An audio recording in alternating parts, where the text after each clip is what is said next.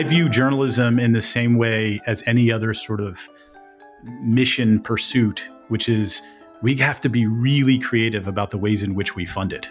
The alternative to that is very scary, and that is that there is no journalism. Welcome to Crawford Media. My name is Hal Crawford. Today, I'm speaking with former New York Times subscription guy Tim Griggs. Tim now runs accelerator programs for news businesses all over the world. I came across him and his team during the Meta Accelerator workshops in New Zealand. I was on the advisory panel and got to attend a session. From that moment, I was hooked and was learning as much as anyone else. I ended up going to every session. One of Tim's defining traits is energy and optimism. He cares a lot. He also has very good advice. Take a deep breath and break your problem down into manageable chunks. It works no matter how deep the particular hole you're in. This is Tim Griggs, and I'm the founder and CEO of Blue Engine Collaborative. So, Tim, I was running through your career and I was really interested to see how you've sort of you started in journalism, so I always like that. Sorry to everyone who didn't start in journalism. You started in journalism, and after having done the editorial side, you drifted to technology and business. Is that accurate? Yeah, I mean, I would say, you know, I never wanted to do anything other than being a journalist, but in I guess it was 2007. So the last time we went through a recession globally, uh, I had to lay off about a third of my staff. I was the editor of a newspaper at that time, and I thought, I, I think I'd rather be part of trying to keep journalism alive than doing journalism myself. What is it about you that allowed that to happen? I love the the art and the science of of writing and reporting. I always just got more joy out of leading teams and being part of the big picture. Where are we going? What are we here for? What are we trying to accomplish as a as a team? That always just gave me more satisfaction than being a reporter myself. Well, you started in a paper in North Carolina, I believe.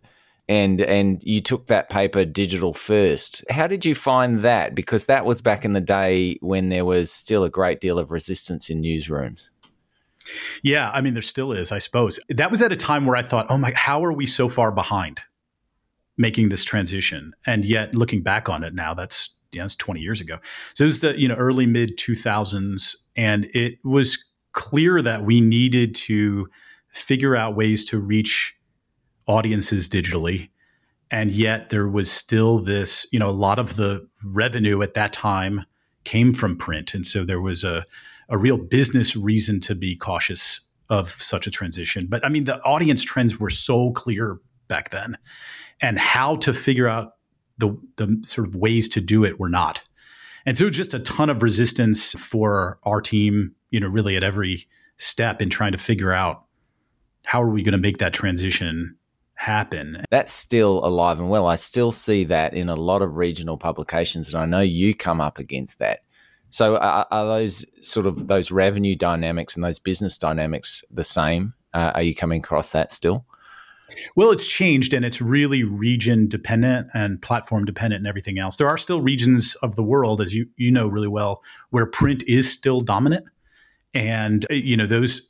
You see this in broadcast too in certain regions as well. So it's not just print, where I, sh- I should say sort of legacy platform is is dominant, and it's hard to see the trends well enough to start shifting resources to something that is not paying the bills.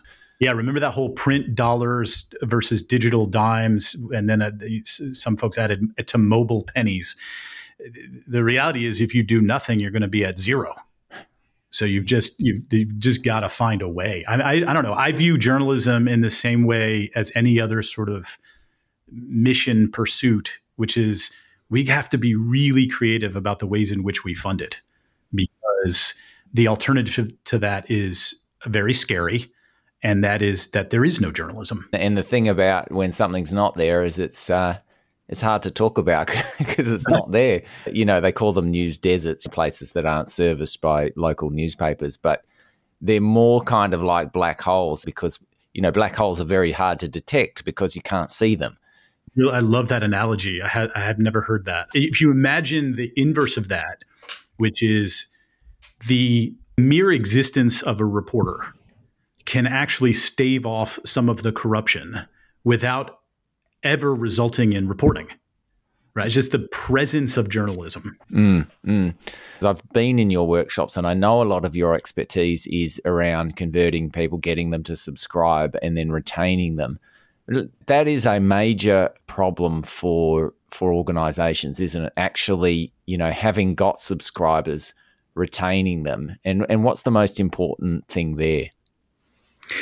It's a great question, and you're totally right. Retention, keeping subscribers you have, or uh, uh, mitigating churn, which is losing people that you have, is a major challenge for publishers. If you think about the digital subscription space, imagine that is its own cottage industry. It's only been around for just over a decade, right? Re- really, if you think about the general interest digital news space, you're talking 2011, 2012 was the start of that. So it's new. And so because of that, a lot of publishers have spent a lot of time thinking about how do we get subscribers and not a lot of time thinking about how do we keep them. There are a lot of tools in the toolkit to deal with retention. Uh, too many to mention here, but I'll tell you a few that are um, uh, I don't know, sort of obvious areas of opportunity for publishers. So one of them is uh, billing it's not fun or sexy to talk about it all, but just making it easy for people to not be lost due to things like credit card failure. Uh, credit card failure will kill, in some cases, 40 or 50 or higher, 40 or 50 or 60% of cancellations in a given month are what we call passive, right? The subscriber may or may not have even intended to cancel, but something happened with their payment instrument their credit card or their digital wallet. And that is a, a digital retail or e commerce or whatever you want to call it sort of expertise. It is not something publishers are typically good at. And frankly, a lot of the vendors in this space are not, not terribly good at it either. Mm. And so it requires publishers to learn about the sort of user experience that typically you only think about in digital retail. That's one of them. An- another one is onboarding and sort of understanding the user journey after someone subscribes. So for most publishers, what happens is I sign up, I get an email that says thanks, and I begin getting access to my digital benefits. If it's a paywalled site, for example, it means I can bypass that. That's about it.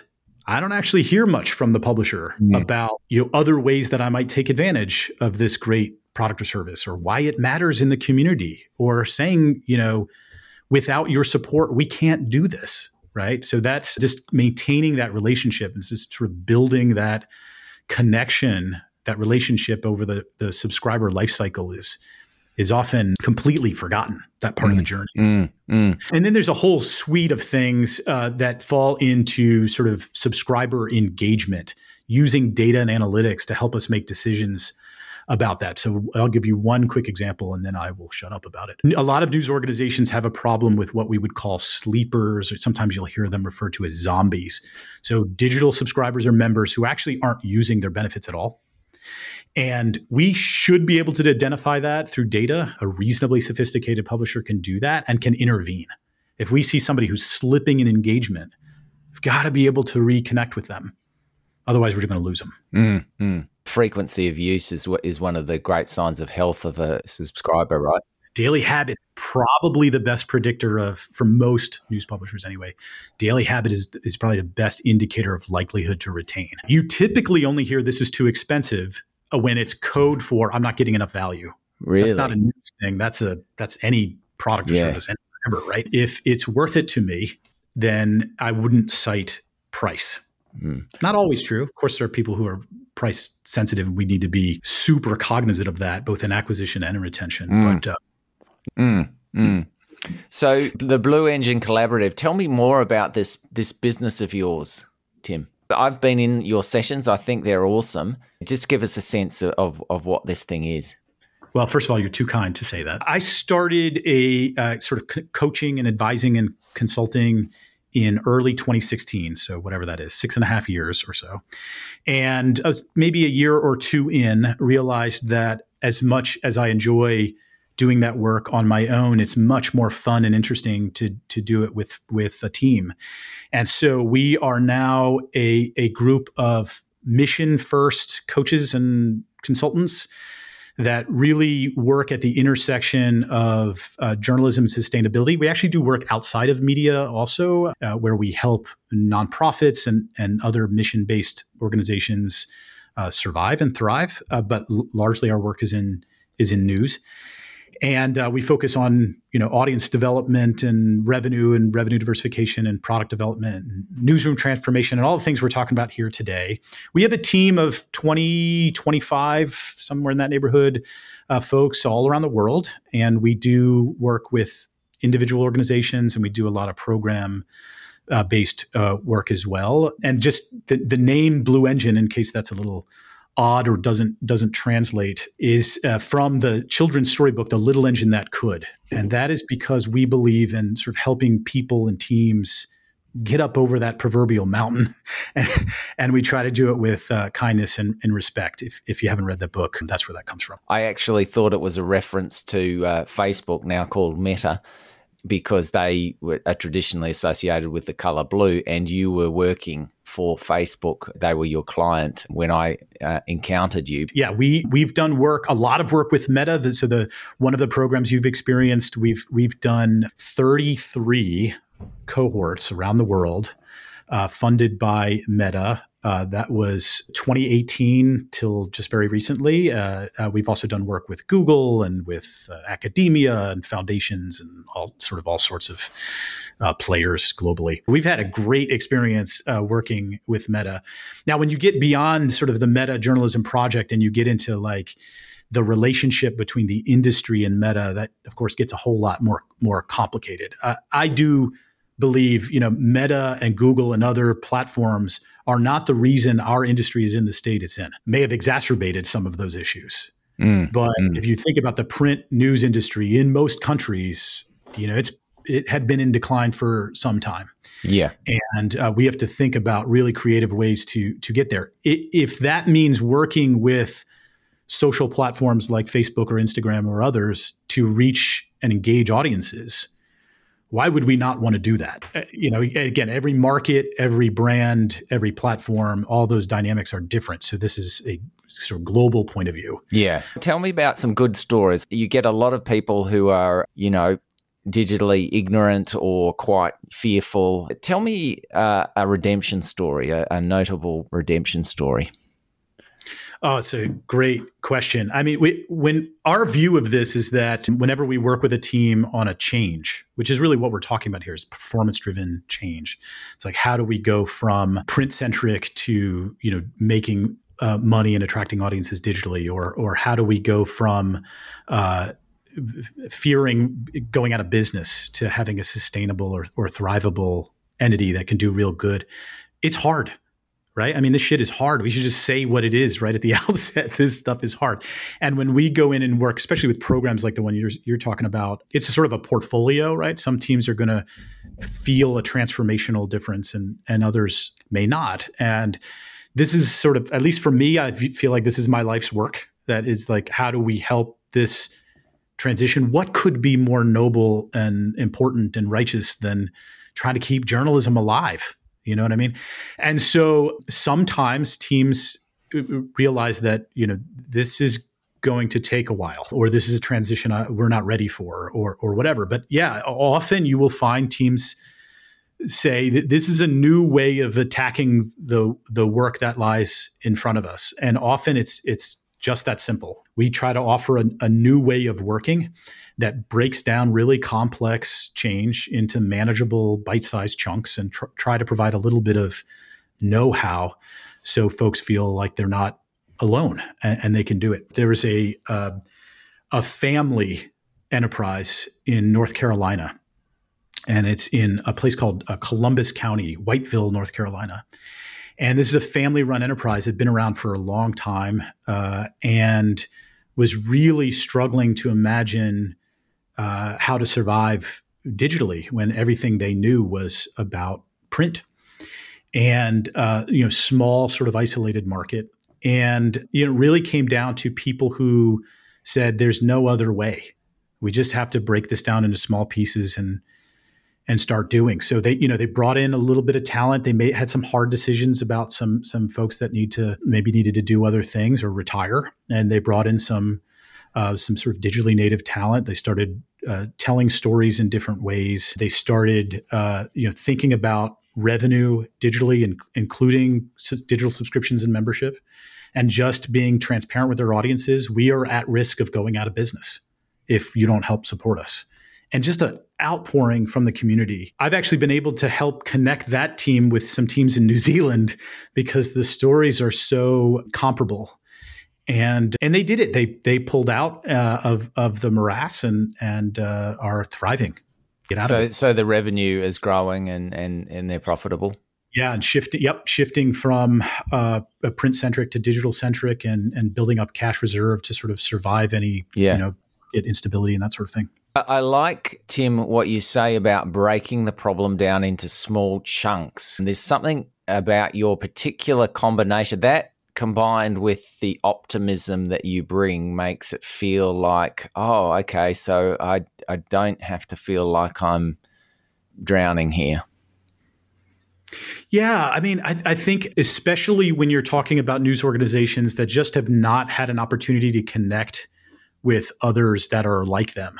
You know, so one of the things we've spent the last six months or so thinking about is, you know, how do we start to pull together folks we've been fortunate enough to meet or work with around the world that are that are working on these things. We have a Slack workspace. We've brought together about 600 people who all are in the space of audience growth and engagement, consumer revenue or sponsorship or other sort of revenue aspects, data and analytics, digital marketing, and just said, let's all kind of come together. And this will be a place where this, com- this global community can kind of learn from each other. Mm. And, and that's been really fascinating to see the, the kinds of questions. But as I mentioned earlier, you do these sessions, and, and the sessions I attended were all on Zoom. Everyone listening to this has been in a lot of Zooms and they can be pretty bad spaces for energy, you know. However, yours aren't like that. You bring a sense of urgency somehow. Do you have like a style guide for you and your trainers that says this is how we do this sort of thing? How do you make that work? Well, I don't know that we're ever really as successful at it as we would like. And it's been a journey, you know, because we, we, had to move all the programs that we did live and try to figure out how to do them over Zoom. And it was rocky, right? Because you cannot port a live experience to a Zoom based experience. You just can't. They're just totally different beasts. So, uh, yes is the short answer yes we do essentially have a guide for how we like to to do these things we try to make them highly participatory um, we set ground rules at the outset. That's things like unless you really have to, keep your camera on so we can see you. That helps us uh, understand body language. We just scan through faces constantly during these things, and also helps us understand if you know if we're losing uh, folks. We we ask people to speak up. We try to make them uh, very conversational. Uh, in the back end, what folks don't get to see is everything is planned down to the minute. And so, you know, we, we make sure that we are keeping pace. We never go more than really seven to 10 minutes without something being participatory, mm. whether that be a call out or a conversation or trying to connect teams or breakout rooms or that sort of thing. It's really hard to keep energy when you know people are multitasking. And so we are very deliberate about how we call on people, how often we do uh, breakout rooms and for how long, you know, how we have conversation among our team. So you never want to have one person speaking. It becomes a webinar. And that's fine if your intent is a webinar. I personally cannot stand webinars. There are very, very few cases where that format makes a whole lot of sense. Yeah. So Tim, what's the what's the toughest thing you've ever had to do in your job? Well, I'll give you two. So, uh, professional challenges, uh, I would say the biggest uh, have been uh, launching the digital subs- and running the digital subscription business at the Times. That the build up to that transition was uh, pretty grueling. Uh, you know, it was real religion at that time. With even within the walls of the Times, the information wants to be free crowd was very loud back then. I know it seems like ancient history now, but but that was the prevailing sentiment. And so so that that was really challenging. And to try to learn, coming from being a journalist to then being in strategy to then being in a product roles that were pretty highly technical, and trying to figure out how to build and then and then help launch a, a, a subscription business when no other general interest news folks were really doing that. That was pretty tough. But we had a great team, and and so uh, so maybe that doesn't top the list. I think the hardest things I've ever had to do have had to do with personnel. You know, making decision hard, very hard decisions about the team, and and particularly letting people go that you like or you know love personally, but aren't contributing in the right way to the team. And I've unfortunately had to handle a lot of either firings or layoffs, and those have always been the the absolute heart, the things mm. that just you just want to pull your hair out. Uh, no, I think that has more to do with uh, the fact that I'm an enormous control freak. I I, uh, I like I like being able to have the flexibility. I don't actually get the flexibility that I'm talking about, but in theory, I should be able to make my own schedule. Uh, I have a, a two small children, and so the idea of like really managing uh, around their wants and needs is very appealing. I, I, I, did take, you know, four weeks off before we were able to have this conversation, so I can't say it never happens. But that that was the primary driver was uh, I just want to work for myself. Tim, what's up for you next?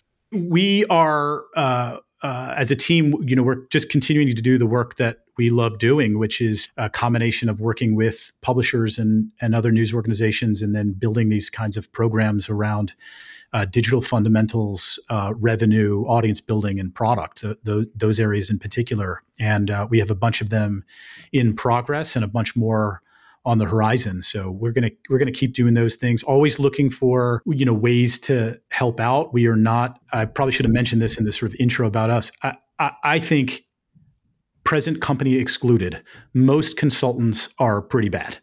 Mm. And uh, they want to sell you something. They think they have all the answers. The, you know, they want to give you the three ring binder that has this the plan that will collect dust and as it sits on your desk for a decade. We don't do that. We just we just want to help, and we try not to let uh, anything else get in the way of the, what we think of as a calling. And you know, some people may may mock that or or think I'm not being genuine, but our, our only aim is to help journalism organizations survive and thrive. And so wherever we think we can do that and have the bandwidth to do it right, then we're, we're there. Tim, that is so refreshing to hear you talk like that. And I, I share your uh, distrust of advice. I, I uh, I've tried to do it less and less. So I'm like, you know, whenever I get into advice mode, I just become so tedious. So I think um, advice is fine as long as it's not this is the only way. Oh come this. on! I just I just yeah. think people don't listen to advice. People might find it entertaining to hear what you've got to say, and then they'll just go and do whatever they want to do. Exactly. I mean that that is why a big part of what we try to do is what we just call coaching, right? Which is like we will help you with your plan but if the idea is help us write a strategic plan, we are not terribly interested in that. If it's help us make this change happen and be there as sort of an outside voice, sort of uh, mentorship or coaching, um, that tends to work fairly well for us. The idea of like, g- g- give us the answers does not. Yeah. Awesome. Thanks so much, Tim. Uh, what a great conversation. My pleasure. Thanks for the invite. Next week, I'm speaking with Shit You Should Care About founder and driving force, Lucy Blackiston. If you don't know Shit You Should Care About, you probably should. Lucy and team have 3.6 million followers on Instagram, and they're doing news like no one else. As you can probably tell from the name, it's aimed at a younger demographic. Thanks to Tim Griggs for being my guest this week, and thanks to Kevin for the music. Bye for now from me, Hal Crawford.